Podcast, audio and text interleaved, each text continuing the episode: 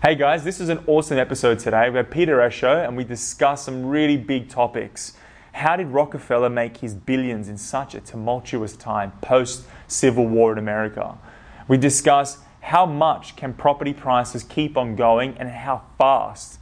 We discuss compound interest and how you can make tens of millions of dollars by making simple little moves today and thinking about the long term.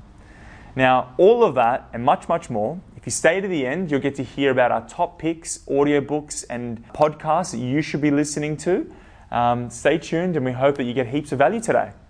Hello, everybody. It's Dominic Neshi and Peter Esho today, our celebrity guest. Thank you again for joining the show. Mate, you're the celebrity. Uh, thank you very much for having me here. I'm, I'm really excited uh, to be on the new backdrop. I'm usually on the old one. Uh, I just feel a lot cooler now uh, with what we've done right behind us. We've got some good painting in the background, and Pete, I'm I've been looking forward to this podcast since our last podcast.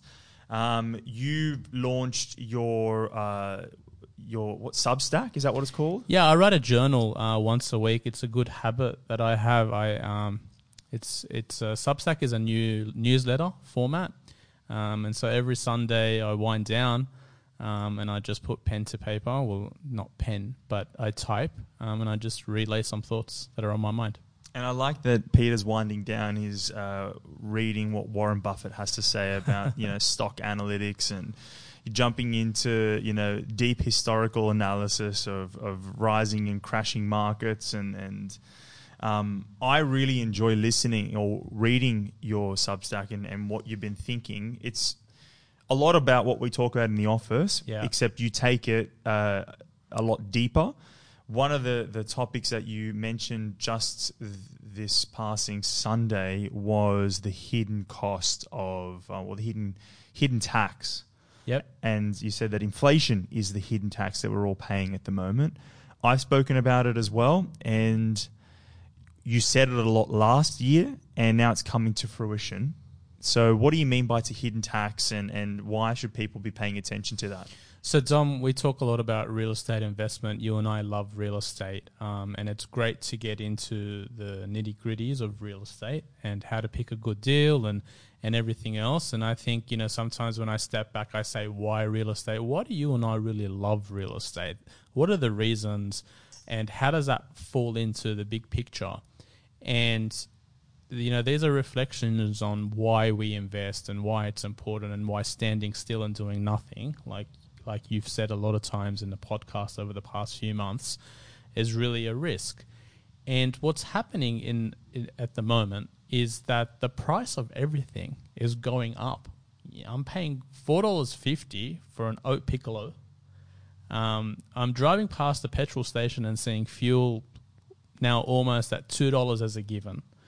Um, you try getting a tradie out to do one little task, and all of a sudden, you know, you're twelve hundred dollars, twelve hundred dollars in the red, and the cost of things is going up. Used cars are going up. Um, thirty-seven percent increase in the value of used cars. Used cars are buying a car is the worst investment you can make because it's a depreciating asset. All of a sudden, cars are going up. Uh, the used car market, and so what, what's going on out there? Why are real estate prices continuing to shoot the lights out when all the big banks and all the fancy economists last year said that they're going to fall by up to whatever? You and I sat on a podcast and said that's wrong. Mm. Uh, what's what's actually going on? And so what is going on is that there's inflation. Inflation is starting to creep in. And if you talk to a lot of people that have come from the Mediterranean, um, you know, if you come from a Greek, Italian heritage, if you come from a Lebanese heritage, a Turkish heritage, um, our our parents and our grandparents experienced hyperinflation with the lira and exactly. And so what I'm trying to do is to say, uh, is uh, is our generation now going through a similar experience that our grandparents went through? And if we are about to, how do we invest for that and how do we protect ourselves and benefit from it as opposed to being threatened? Can I just be contrarian for a second? Because I know we've got a lot of educated listeners that are reading the Fin Review and, and you know ABS and, and economic data, and they'll say, "Hey, Peter, is that true? I saw that inflation has actually is slowing down. Yep. It, it's come off. How it's what 0.6 or 0.8 percent or something. So what do you mean inflation is coming, and and if the real data is saying that it's dropping? That's a really good point. So um, the central bank, the Reserve Bank, um, watches a particular type of inflation, right? And so governments report a particular type of inflation. Um, and usually, if you have a look at the categories which they measure, there aren't really things that do go up in value, and they measure such a wide basket that sometimes some things go up, some things go other. So the official number, you're right, isn't large, but the number on the streets, the number from our pocket, the numbers that we're seeing in the way that we spend every day is changing. And so I'm pointing out to, to things outside of the official numbers. Basket of goods. Exactly, because at some point in the future, the official basket is going to change, and so we're we're together looking out and anticipating what happens three or four years from today. No, I'm hearing you, and and what I like best about this conversation is you say inflation is happening happening in assets, not just the basket. Just because your pear hasn't gone up in value and the, the, the cost of milk hasn't gone up, doesn't mean that the money isn't going elsewhere and people aren't prepared to spend more on different things. Yeah, hundred percent. Maybe you know milk is up only two cents, but if the house next door is up two hundred and fifty grand in a month, well, what's more important, milk going up by two cents? Or the house, because when it comes to our assets and our cost of living, and we're at a stage in our life where we're building assets and providing for our loved ones, what matters is things that are outside of that basket. Yeah, and, and it's interesting because you know they're talking about property prices, and, and for all of you listening out there, when I say they, I'm referring to CoreLogic. Um, I'm talking to ANZ, Westpac, all the, the banking economists, and they talk about national figures. You know, mm. five, six, seven, nine percent, but that's as a national or as a gross average across the state. But in practical terms, if you're looking at specific markets, that ones that we're picking, you're seeing 20% price growth. Hundred percent. And what they also do, Dom, is that they do something called seasonally adjusted. And so what they'll say is, oh, well, you know, there's one-off factors here, and we'll adjust for it. But don't adjust for it because that's impacting me. Don't keep fluffing the number um, because of you know one-off. There's always one-off factors, and if you're going to adjust for one-off factors all the time, well, hey, that's not the situation again on the streets. So um, things are starting to move. Um, I'm looking for the anecdotes, and I want to talk today with you um, a little bit about the threats of doing nothing. Yeah, well, tell me about it. So, why is inflation a hidden tax? Like, why, why, why have you phrased it in this way? Why should people be concerned? And, you know, why is that a thing? So, a tax is basically um, a leakage of your wealth. Um, usually, it goes to the government who redistributes that, and that's fine. I've got no problem paying my taxes uh, to the government as long as the government's doing the right thing um, and they're not wasting money. We all benefit as a society from some form of taxation. Some people might have a different view. That's my personal view, right? But the the the tax of inflation uh, is a different tax, and it's hidden. It doesn't come out of your paycheck from your employer. Doesn't go to the ATO. But um, you know, if you had a hundred bucks in 1980, um, it buys you a lot less today than it did back then. And so that hundred dollar note hasn't changed. What's changed? Inflation has changed. There is now um, a taxation on me for having not invested or spent that. Yep. And so a thousand dollars or a hundred grand today, if you've saved fifty grand in twenty thirty or twenty forty, that fifty grand's not going to be able to buy you the same things that it buys you today. And so what happens is you're leaking wealth uh, to a form of taxation, and it's a huge form of taxation if you're not being prudent and, and investing and adjusting yourself around that. And it's a scary kind of taxation because I liken it to that analogy where you know you put a frog in warm water and as you increase the heat, it eventually it boils to death and it can't jump out. I liken it to that because people have a sense of security whilst they're losing money. They've got two hundred thousand dollars in the bank account. They feel that they are wealthy. They feel that they can do so many different things without knowing that um, whilst they're sitting on it, the value is going down. They're being taxed. And the second thing is there's all the opportunity costs that they're missing out on. So that two hundred thousand dollars could have bought them a beautiful house and grown by twenty percent, making them two hundred k on a million dollar investment. Or and the last thing is they're becoming complacent. They're getting scared and they're, they're borrowing down. And, and we talk about this sometimes how people are spenders or some people are savers. But if you sit in that mindset and you don't do anything, then you're just going to keep on doing nothing. Doing nothing sometimes is good. When interest rates are at 10% or Mm. 15%, and I can go and give my money to Commonwealth Bank and do nothing and get 10 or 15%, Beauty. great deal. Doing nothing when you earn zero, or if you're lucky, 0.1, not a good idea, particularly when um, there's a lot happening out there on, in the streets that it's indicating that you need to be holding assets. And how much prices or how much how much more can prices go up? You know, is this real? Is it sustainable? Are we in a bubble? Will it keep on going? You know what, Tom? That's what all, all my friends, families, every time we're at a family barbecue or a dinner, it's like, oh man, house prices. How much further can they go? And and I used to go into these conversations, and this is a very heavy conversation, right? We're, we're 10 minutes in, and I'm trying my best not to bore people and try to make it as interesting and as insightful as possible. But sometimes you don't have that luxury, right? You're sitting with your cousin or your sister in law, and, and you try to pierce through. And so I've found, I've found a great way to answer that question. And so people say to me, well, how much further can, can prices go? And I say, what's the highest number? Is, is there an actual number where numbers stop? Yeah, but but um, I'm going to be the devil's advocate. Let's go. But I but I read the Barefoot Investor, and is it practical for property prices to be twelve million dollars for a, a unit in Sydney? If you had asked my grandma when she came to Australia, um, do you think houses will be worth one and a half million dollars? She would have laughed at you. What she spent fifteen thousand dollars for? a Yeah, house. there's, yeah, that's right. 15, 20 grand would buy you a house. And, you know, one and a half people that had a, a, a millionaire was someone in our culture. We've got this thing. It's like, oh, he's a millionaire because it's a, a million dollars used to be a lot of money. And today it's not. And, you know, the, the $2 million market now in Sydney was where the $1 million market was. So 2 mil is the new 1 mil. And, hmm. and we talk about this.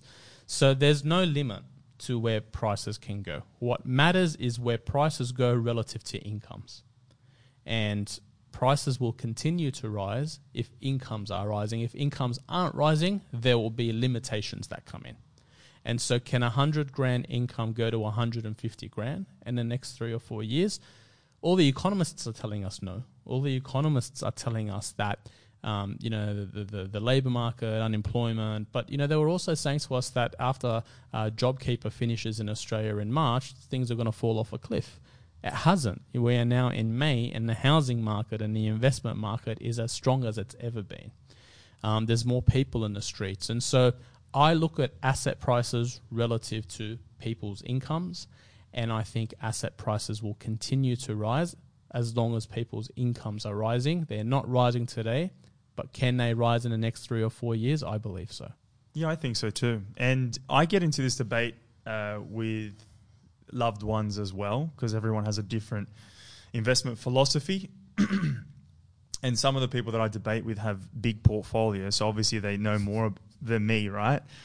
Um, however, the argument that I put forward when we talk about how much can property prices go up, particularly for the residential market, is the residential market's largely driven by emotion. Hmm. Emotion is is irrational by its nature. So when someone falls in love at auction with the backyard or the feng shui was right or you know I love the number of the house or whatever that emotional attachment attachment is or the fact that mum wants to send the kids to that private school or to that public school then you'll spend two, three, four hundred thousand. You'll spend a million dollars more than it's practical. Yeah, that's right.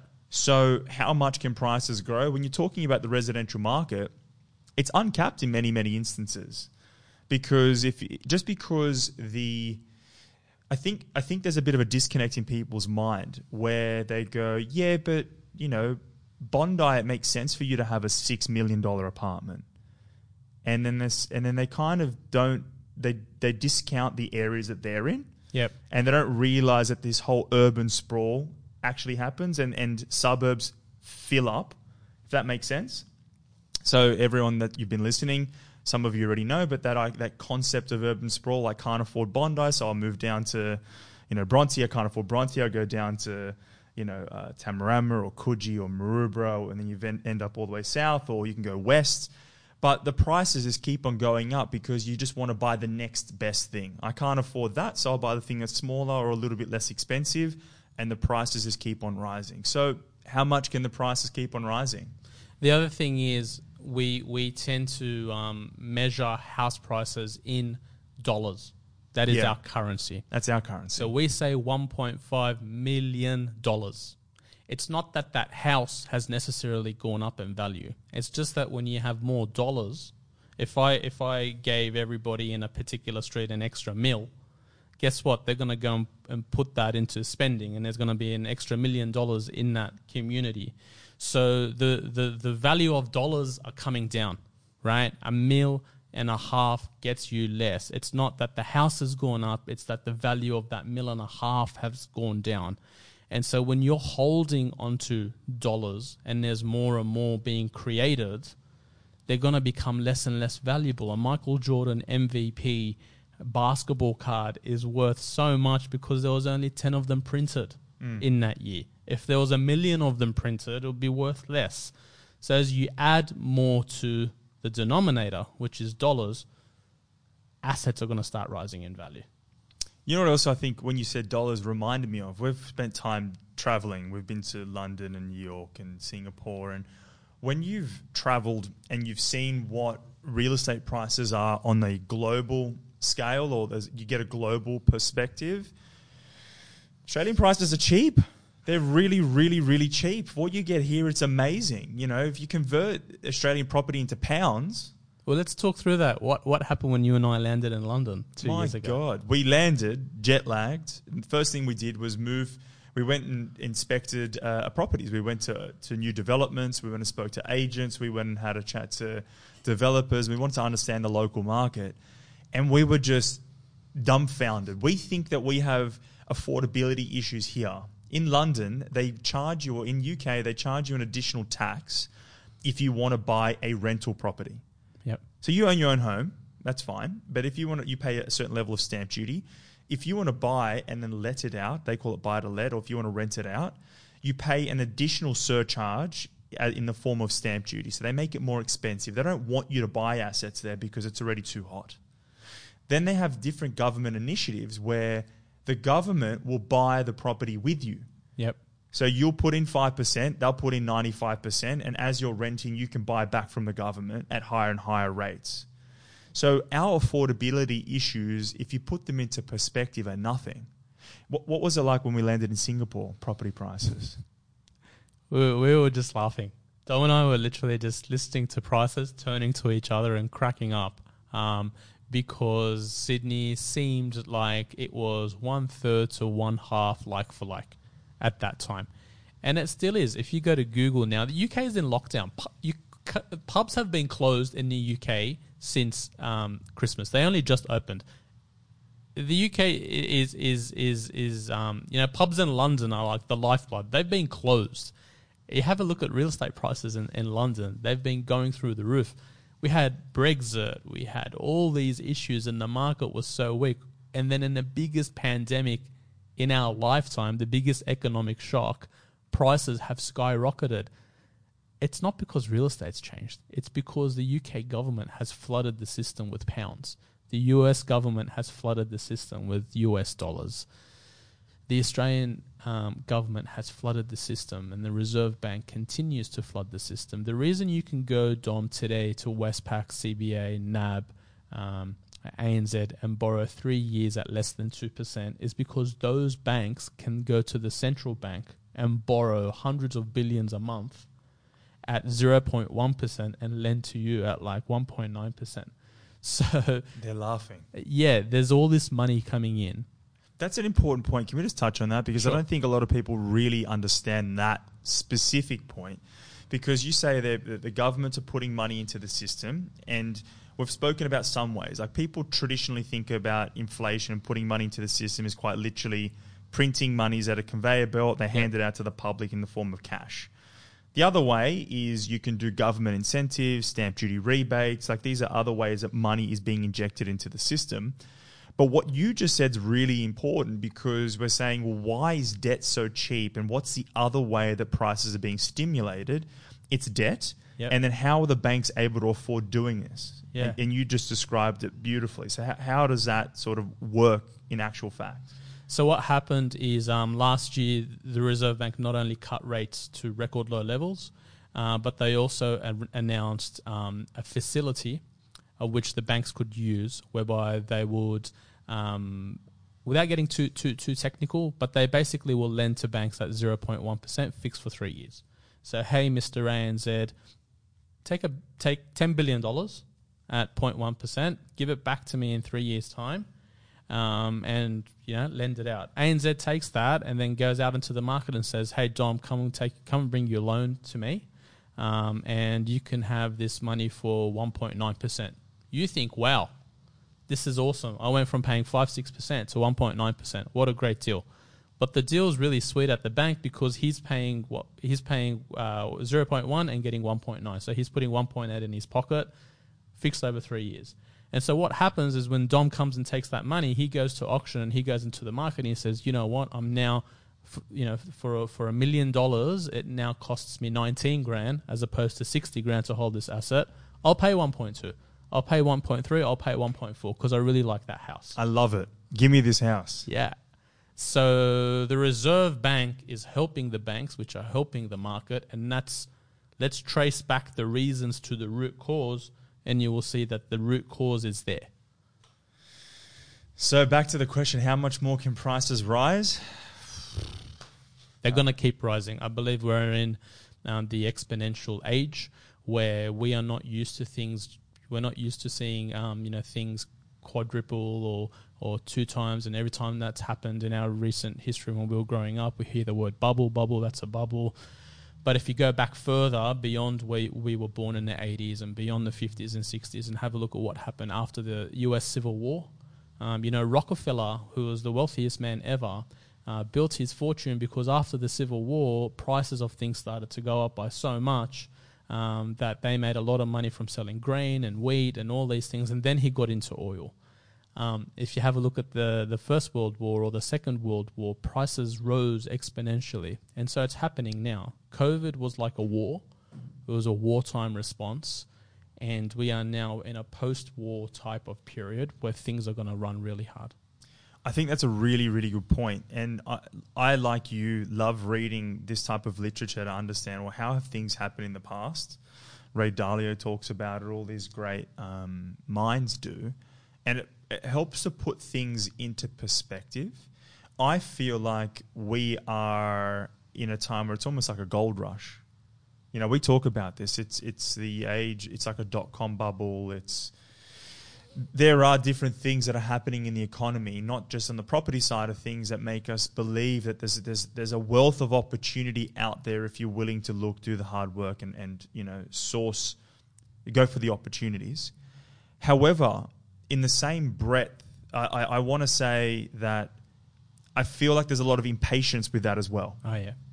You know, you and I talk about 20% price growth. We talk about, you know, digital currencies double, tripling, 100 times value, stock markets exploding in value. We're talking about all these different assets that are doing really well. However, I do still want to stress the assets that we love the most. We love property you if after you've bought an asset it's an unrealistic expect, unrealistic expectation for you to have 20 30% price growth after 12 months That's right, particularly if you're buying something safe, secure, um, and that's that's not a hot pot. Because what happens, Dom, is that in the exponential in the exponential age, things will rise exponentially, but they'll also fall exponentially. It's not just you know a straight line. And so when you don't want to lose and you want to have certainty and you do go for something that ticks every box, be prepared for that to grow steadily and compound over time. yes And compounding is really the most important point. that's exactly right and it's and, and you picked that up perfectly because that's what we're after we're after good quality assets that produce an income that cover the cost of the debt and, and expenses and they compound. One of your previous articles that you had written was on compound interest, and you put up a calculator. Uh, it was a government calculator where you could put in how much money, how, how many, how much have you got in assets today, what rate of growth do you anticipate between you know and, and then it had a, a, a variance of 2% so say you anticipate 5% growth and then it could be 7 or um, 3% and then you could put a period of time as well as how much you want to save Dom loved that calculator. my god i was stuck on the i was on that calculator for more than necessary charlotte we're millionaires Dom realized how wealthy he is and how wealthy he's becoming. No, but it's it's very interesting because you know when you when you put your portfolio into perspective and when you think about what you're doing in 20 year time horizons it changes everything and it's so hard when you're living day to day to think about what 20 years looks like Yep. We You want know. everything now, right? yeah you want everything now i want to make 100% return on my cash today there's no use in it doing that in 20 years It's really interesting, Dom, because like we look back and and we look at our uh, our friends from a young age or our friends from school, and you know, as you grow older, you change as people, and you change not necessarily in big in big jumps, but you change a little bit over time. So you go down this path, they go down that path, and it's the compounding habits mm. that when you bump into your friends when you're, you know, when you're in your 30s or your 40s, you're like, oh wow, we started off so similar, but we have so few similarities now, or we've grown apart, or for whatever reason, good or bad, right? It's it's usually good. So it's the little things over a, the little changes over a long period of time that make the big differences. And so when it comes to investing, people that don't understand investing and have not invested ha- want to make quick gains in the short term. And that is a recipe for disaster. We are in an exponential age, uh, but um, the best investments will end up being the most sustainable and will come out best. So, Amazon, for example, and Apple um, are two companies that did the right things during the tech boom. You know, in the early 2000s, when every company was becoming an internet company, and you know there was a lot of crap in the market, and and the t- the tech bubble bust. They stayed in their lane, built good products, good customer service, bit by bit every year, and today they are where they are. It's the same with investing. If you think not just what my return will be tomorrow, um, or the year after, but what will my return on this asset be in the next 20 or 30 years, you're going to make a lot better choices. it changes everything. If you start thinking in longer term timelines, it changes the way you eat, it changes the way you, you, you think about relationships, the way you train or, or don't, or if you're going to pick up a new language, all these little micro behaviors. I, I call it the imperceptible drift. I remember reading a book once, and, and it's this story is a little bit long, but it's in a bit weird. But I remember reading this book about, um, you know, if you're walking through a desert, and the long story short is, unless you had tools for navigation like the North Star and stuff, and you could orientate yourself, if you just walk in a straight line, everybody has a natural gait, and you'll move a little bit to the left or a little bit to the right. You don't walk in a perfectly straight line, and that little centimeter to the left or the right over 50 kilometers or 100 kilometers, you'll end up in a, a place where you did not expect. You're not going perfectly straight. So when you use that kind of a metaphor or an analogy and, and you're thinking about what I'm doing today and then over long periods of time, it's tremendous. And I think as you get older, we're starting to get grey hairs, you, you really do appreciate it as well. You think about what you were doing 10 years ago, you're like, I'm a different person.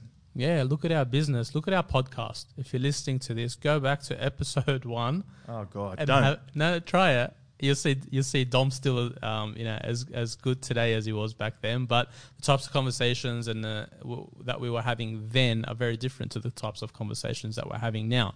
And it has only been by consistency, you know, you pushing ahead, you continuously trying to improve the format that the podcast today is where it is, and, and the brand and the business is where it's at and our clients are reaping the rewards. And in 10 years' time, we're going to be even bigger and better and referencing to podcasts like this. So, so the the mess. Thank you, by the way. But and it's it's for all of us. It's Jenny. It's everyone in this team. But what I take out of this is it's it's not about the big drastic changes. Don't be worried so much if things aren't changing so drastically. Just because you're seeing the outside world doing all these different leaps and bounds and, and it feels drastic doesn't necessarily mean you need to have that fear of missing out. Just do the little things simply well and just be consistent, and you'll see the returns come in time. I bring this up just because we had a client call us. They bought a property a year ago, and they're like, "Well, I haven't seen, I, I, I haven't seen all this all this growth," and I'm like, "Should I sell the property?" And I had to explain, "Don't sell the property." Yeah. It's grown. It has. It. It'll have more equity. Just let it do its thing. Let it take its time. And they wanted to sell, and they wanted to try this, and they want to try that. But it's. just And now keep- wants to buy another one. yeah, yeah. Just keep a level head. Keep that property. Buy another property, and we'll keep on going. You know. And but I understand it. Uh, you know, when your friend talks about this cryptocurrency and they made you know two thousand dollars jump to twenty thousand, your impulse is, well, I'll give you ten, and it'll jump to you know two Whenever- Yeah, whenever someone asks you, what do you think of? It's usually a sign that they're not taking the right approach. What do you think of Dogecoin? What do you think of blah? And I'm like, dude, you got to think about cryptocurrencies or digital assets in a different way, right? Mm. You either build a portfolio or you stick with the best or what do you think about, you know, Liverpool as opposed to Parramatta? Or it's like, well, let's get the foundations right. Let's think about property investing and what you want your asset to do and is it going to be there in 30 or 40 years? So, um, so they're warning signs for not thinking about investing in the right way. And on the board, you've got penny wise, pound foolish. Oh yeah, let's have fun with this one because I feel like we've talked a lot about serious stuff, and I don't want to be you know the Too guy deep. that's too serious or too deep. Um, so We should start shooting this at night, and we can have a, a glass of scotch or a Negroni, which Yeah. you've shifted to, so then we can sit and deliberate and be nice and serious with cigars some or something. jokes. Tell me, what, what's what's Pennywise uh, pound foolish, and, and how do we take this into a light manner? how do you take that you light? tell me, Um, what's pa- what's Pennywise pound foolish to you? Pennywise pound foolish uh, to me is I save every little cent here and there. Like I won't spend money on a coffee and I won't get soy because it's fifty cents more, and you know I, I'm managing micromanaging all the little itty bitty things. But then when it comes to the big things, I'm not thinking about it correctly. I'm trying to save money and I'm I'm using the same dollar and cents mentality with the little things as with the big things. Um, and I feel like that could lead to big mistakes. So, for instance, if you're trying to save too much money on a big purchase, it may cause you to miss it out. So, for instance, if you're buying a $650,000 asset and you don't want to pay for $10,000 in upgrades because you're trying to save money the same way you do with your coffee, but that $10,000 is going to make you $100,000 or $200,000 down the road. or somebody's looking at buying um, a, a real estate investment and um, they're, they're assessing between house A and house B, and house B is with a house builder that's cheaper, Mm. and they think, oh, you know, I'll save 10 grand. And it's like, well, are you saving 10 grand? You're paying 10 grand less, but are you getting 50 grand less in value? Yeah. right? It's, it's you're exactly right. People try to um, pinch pennies, um, and what happens is when you pinch pennies and you're not you're not you're not differentiating between what's an expense and what's an asset, um, you end up blowing pounds. So not everything that you you spend on is an expense. You know, assets rise in value, and you want to buy the most expensive assets that you can afford. I made this mistake when I started investing. I was looking at cheap, cheap, cheap value. Things are cheap for a reason, and my mindset shifted because my best investments have been the most expensive. When I overpaid, when I bought something good, and my worst investments have been when I looked things looked cheap. So, you know, when I think of an asset now, I want to buy something that's rising. Most people are like, "Oh, it's- oh, already risen. The market's already risen." That's but that's why you want to buy it. You, do you want to buy an asset that's going up in value or going down in value? That's a good point. But when I'm buying a, an iPad for my kids, I'll haggle over fifty dollars because it's an expense. Well, if it's at six hundred, I'll wait until it's at five fifty because it's gonna go to zero. yeah. So I, uh, for expenses, I want to buy them when they're coming down. For assets, I want to buy them when they're going up. I see assets, and most people are like, "Damn, it's gone up." I'm like, "Yes, it's gone up because I want to invest in it." And I'm gonna. Uh, that's a. Is that a good quality asset?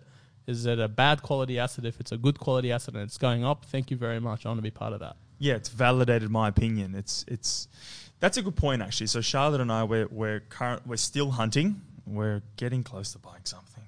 I got FOMO. I get bad FOMO. I live in a state of FOMO. Everyone's buying properties around me, and I, I can't just yet.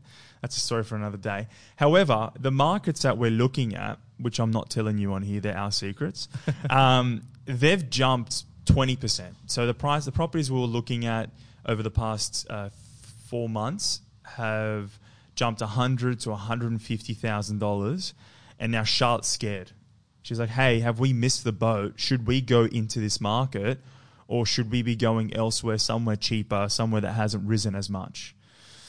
And like you, I'm actually, hey, this is validation. I, I told you the market was going to run. It's going to keep on growing because it's a good quality area. Yeah. And and hundred thousand dollars in the scheme of twenty years, as we're discussing earlier, You're right. You've been proven right. At least now you know your investment thesis is right. Picking areas that are rising in value, and timing is timing. But you're what's more important, being right or or trying to convert something that's wrong to you being right. yeah, I'd rather just be right and, and use that same hypothesis to keep investing. It may be 100K more, but in actual cash, it's, you know, uh, $10,000. I've just got to get the rest as debt. Yeah, Uh, f- fortunately, the debt is cheap, so that's okay. And I think also, Dom, you know, if you have a look at those assets that I know what you're looking at, and it's a really smart, savvy strategy. If you have a look at what's happened over the past five years, um, they're really reaping the benefit in the past six months of a sluggish growth over the past five years. So if you take it over like a five year average return, you're still buying really, really good value. Exactly right. That's exactly right. So the, the property market doesn't run everywhere equally. This market has in some instances, but you're right in that largely when you look at the statistics, it kind of simmers away, it doesn't do a lot. There might be a little bit of a drop, but then it hammers and then it drops. You know, it's it's a we have a growth window. The last boom, what it went from 2014 to 2017. So I'd argue we're near the beginning of the boom, and Yeah. we've still got legs to go. I'm so I'm so positive that I think that we're gonna see multi year growth. I and you're talking about buying units. I'm talking about buying units. I think units are the best deal going around. The best game in town is buying apartments. And um, you've, you've just offended so many people. They they hate units. That's all right. Wh- You- you why can you like them? I'd rather you make money and be offended uh, than I tell you what, what you like hearing and, and you don't make money. So um, my my purpose is to help you build your wealth and grow and tell you things that you don't hear um, or tell you things that the mainstream doesn't tell you because that's how I'm adding value to you. What do I like them? Because affordability. Because what's happening is that everything's starting to become expensive um, everything relative to incomes because incomes haven't grown yet. I Yep. believe incomes will grow, but today incomes haven't grown yet. And so, what happens if you're a young couple, um, if you're whoever, and you're going out working really hard, trying your best to save money, and you want to get in to the market? Uh, houses are becoming quite unaffordable unless you're willing to sacrifice location and, and, and go out go into the value curve. And so a lot of people are going to be like, I want to buy something and I can't afford to spend a mil and a half, two mil today on a house, but I don't want to sit on the sideline and I do want to buy something and, and I'll buy an apartment because an apartment gives me access to infrastructure. It's all done for me. It's a very, very simple thing to have as a landlord. Apartments are the best. Strata is the absolute best deal in town. People hate paying strata. I love paying strata mm. because I've got somebody managing my investment for me. I don't have to worry about cleaning. I don't have to worry about painting the corridor. I don't need to worry about building insurance. I can go to sleep at night, pay someone else to do it. It's tax effective for me. Apartments will always bring me versatile, agile tenants. And that's for me as an investor. I want to wake up in 20 or 30 years' time and look at my portfolio, not drive out, um, you know, every single day and see what's happening to my uh, and, and and fix things myself. And it's crazy because you know people that don't hate that hate apartments, they they they want to go buy and, and they want to go develop, but then eventually they'll want to go buy buy to let. Mirvac wants to go buy to let five thousand new apartments. I mean, if if Mirvac's okay with buying and owning apartments, then why why are you better than Mirvac? Yeah. you know, That's right. they know something that you don't. People are scared by by bad apples in the apartment space, but Yeah. that's like saying I'm not going to send my kids to school because there's be, there have been teachers out there that have done the wrong thing to children. That's that's such a stupid statement to to make such an impact, and so I think it's very very silly to apply the same logic to anything in life. Right? I'm not gonna go. I'm not gonna eat healthy because I know someone who was healthy all their life and they dropped dead with a heart attack. Right? Yeah, I've So heard that a few times. It's like no, there's difference between causation and, and correlation. So apartments are awesome. They're affordable. They're going to rise in value. They're going to become unaffordable. People at some point are going to start doing silly things, and I think um, that's what that's the big risk in this upturn. And this has been a good podcast. Got to sit here and deliberate. And I do think our next one should be at night because it is a bit more contemplative. But um, have you got any sort of parting thoughts or or any sort of last tidbits of wisdom before we see you again? I wouldn't call it wisdom. Um, so thanks for having me back on the podcast. It's great. Um, I really like be, having these intermittent conversations together. Um, what I found really helpful for myself over the past couple of years is is is um, stepping back, journaling. So you know, on the Substack, I write every week. Um, I made it a goal of my, mine um, at the beginning of the year to make sure I publish one thing a week. Um, so I want to have 52 notes by the end of the year on the on the Substack. Journaling's really good because it forces me to think during the week. It's all of a sudden Saturday, and I'm like, uh, what am I going to write tomorrow? I've got to publish something, and so systemizing your invest your investment process for me, it's being able to write something. So I'm always thinking, and so I'm in the market. I'm looking for deals, and so whether you've got a dollar to your name or you've got a billion dollars um, in your bank, I think it's important to have a system um, and to think of investing as a process. Uh, find what you love. So whether it's real estate, whether it's stocks, cryptocurrencies, fall in love with an investment, build a system around it, and put some passion into it, and you'll reap the rewards. I really like that. You just reminded me that um, of two things. I love journaling. I'm the same. I journal most days, if not daily. It's it's you know certainly weekly.